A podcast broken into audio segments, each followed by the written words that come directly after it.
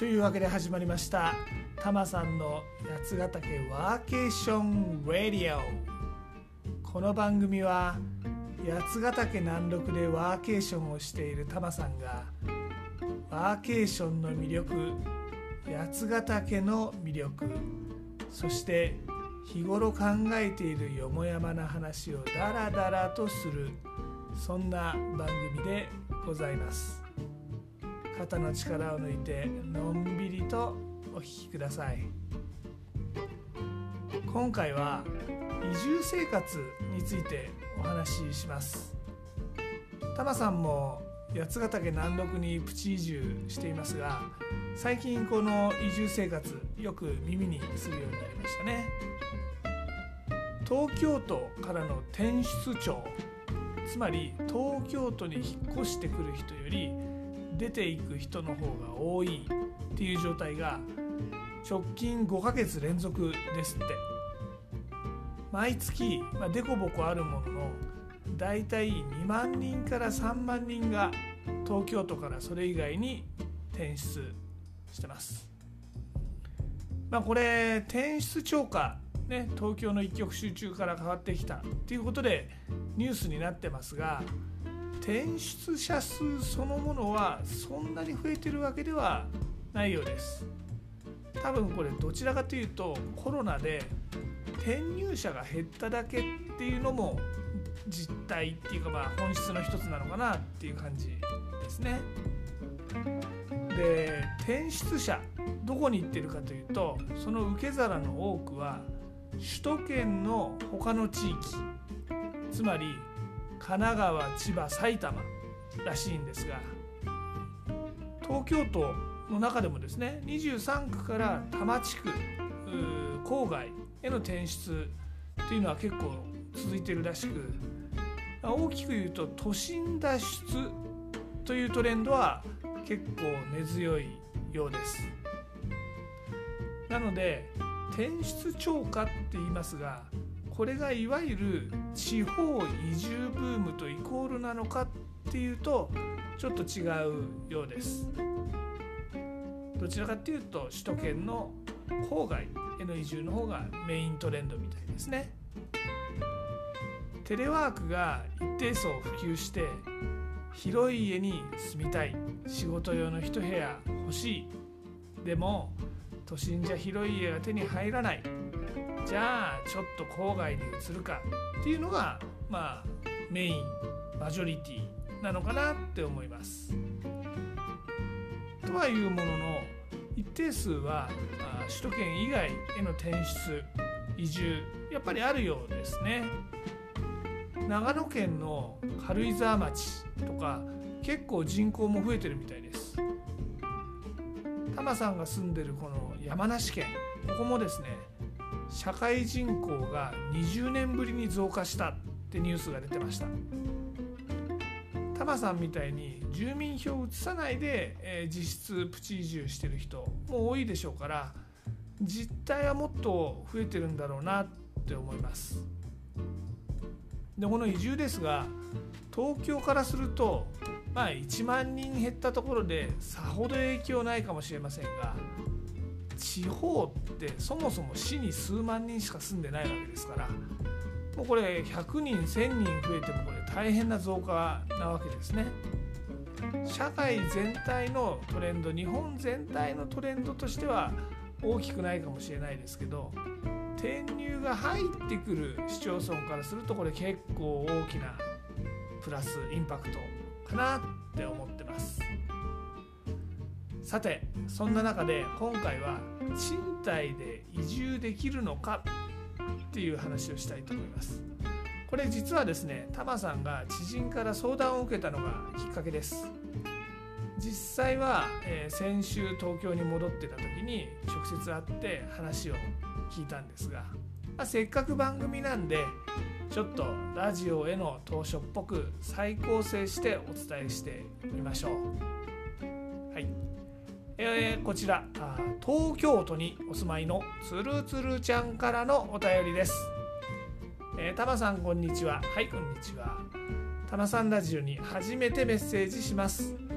番組を聞いて八ヶ岳暮らしいいなと思うんですが、賃貸でも住めるものなんでしょうか。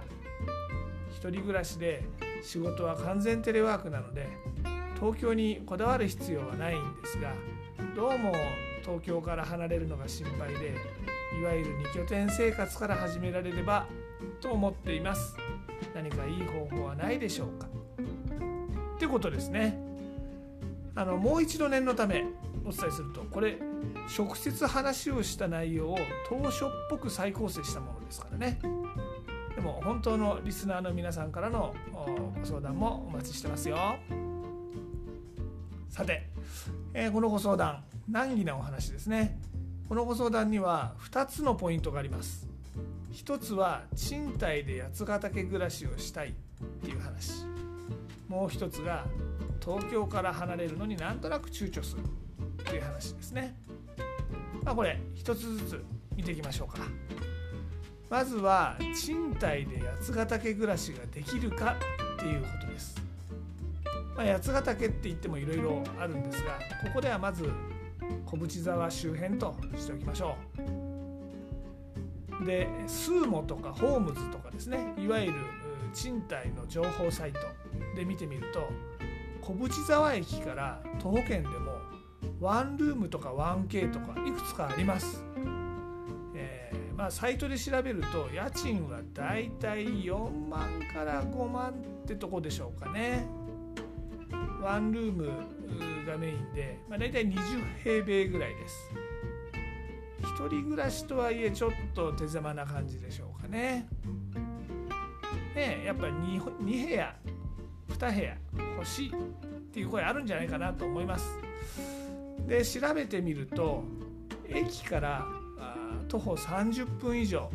まあ、事実上車で動くってことですねを含んでいいなら、賃貸でもよんじゅうへいべいぐらいでごまんからろくまんぐらいの家賃っていうアパートがあります。あとは少し駅を変える、まあ、山梨県ならば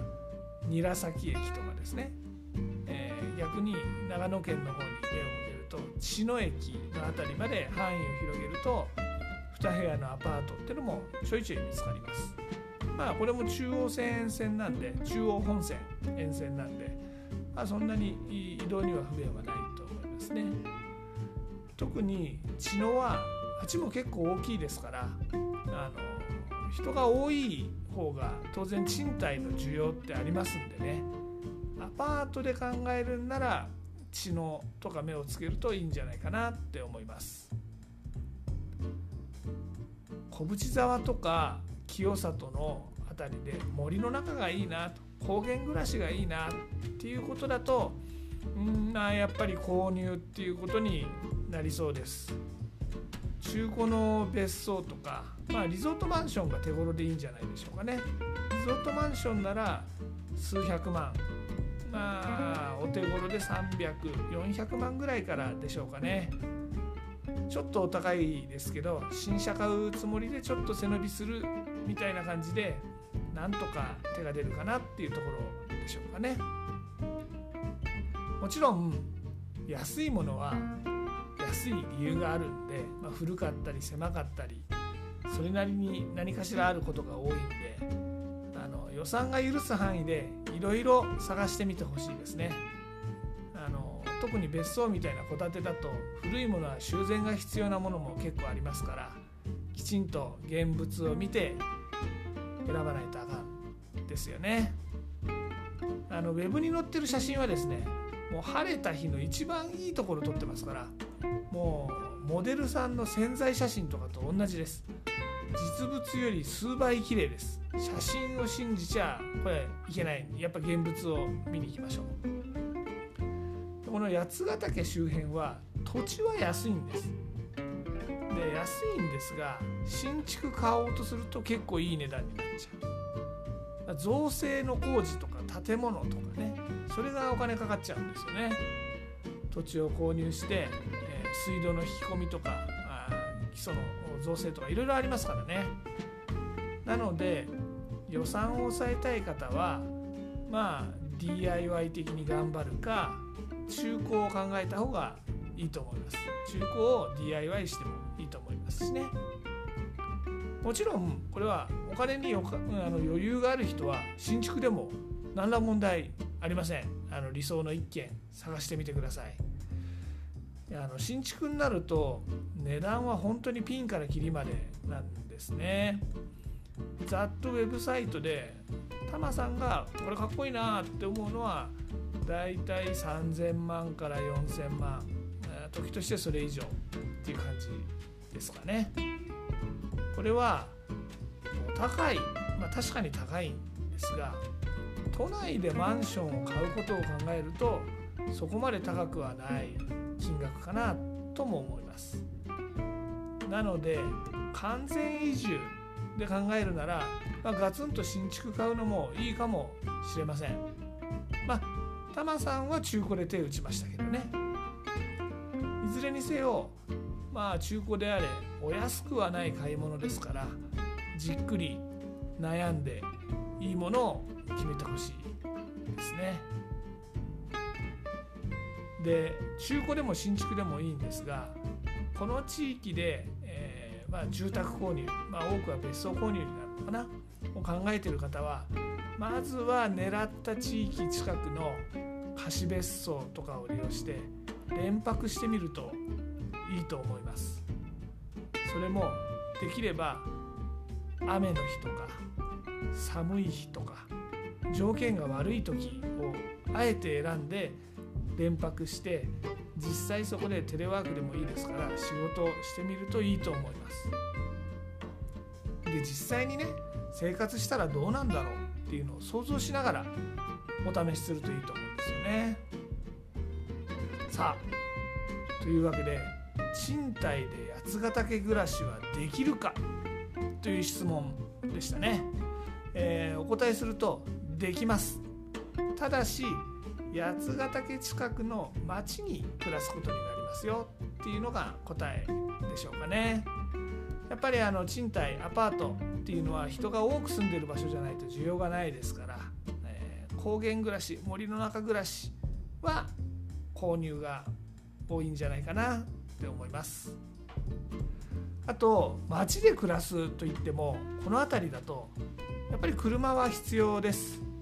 なので家賃は安くなるんですが、生活コストは東京とあんまり変わんないかもしれないですね。まあ車も中古の軽自動車とか安いので済ませようと思えば安く上げることはできると思います。軽自動車、田舎に行くとやったら見かけますよね。やっぱりね、日常の足としてはこれすごい便利です。もっと安く済ませたいんなら原チャリですかね。それこそ北斗市ご当地アニメスーパーカブとか乗るっていうのもなんかご当地っぽくていいんじゃないでしょうかね。で、えー、もう一つの相談、これは東京を離れるのにちょっと躊躇するっていう話でしたね。いやこれね、一人暮らしで完全テレワークの仕事なら、まあ、移住しちゃえばって、えー、タマさん思います。思っちゃうんですが、ここに触れ始めると長くなるので、これは次回に取っておきましょう。今回は賃貸で八ヶ岳暮らしできますかっていうところについてお話をさせていただきました。さてタマさんの八ヶ岳暮らし、インスタグラムのハッシュタグブラタマリ的なでも案内しています。またワーケーションに関する情報はタマさんのブログ ティーエムアールエルエルシードットジェーピー スラッシュホーム エイチオーエムイー ですね、でもお届けしています。ご興味ある方、ぜひこちらもご覧になってみてください。どうやら最初のこの ダブリューダブリューダブリュー、 最近は入力しなくてもいいみたいですね。タマさん知らなかったです。なので ティーエムアールエルエルシードットジェーピー スラッシュホームでアクセスできますから、一度ご覧になってみてください。あと番組案内、ツイッターでも始めました。えー、全部カタカナでハハッシュタグたまさんラジオたまさんラジオでご感想をツイートしてもらったり、リクエストとかありましたら Twitter やインスタの ディーエム の方でもお知らせいただければ嬉しいです。で、今回のエンディングテーマですが、アパート暮らしにきょてんっていうテーマですから、ドリームズカムトゥルードリカムの大阪ラバーにしたいと思います。この曲かわいい曲です。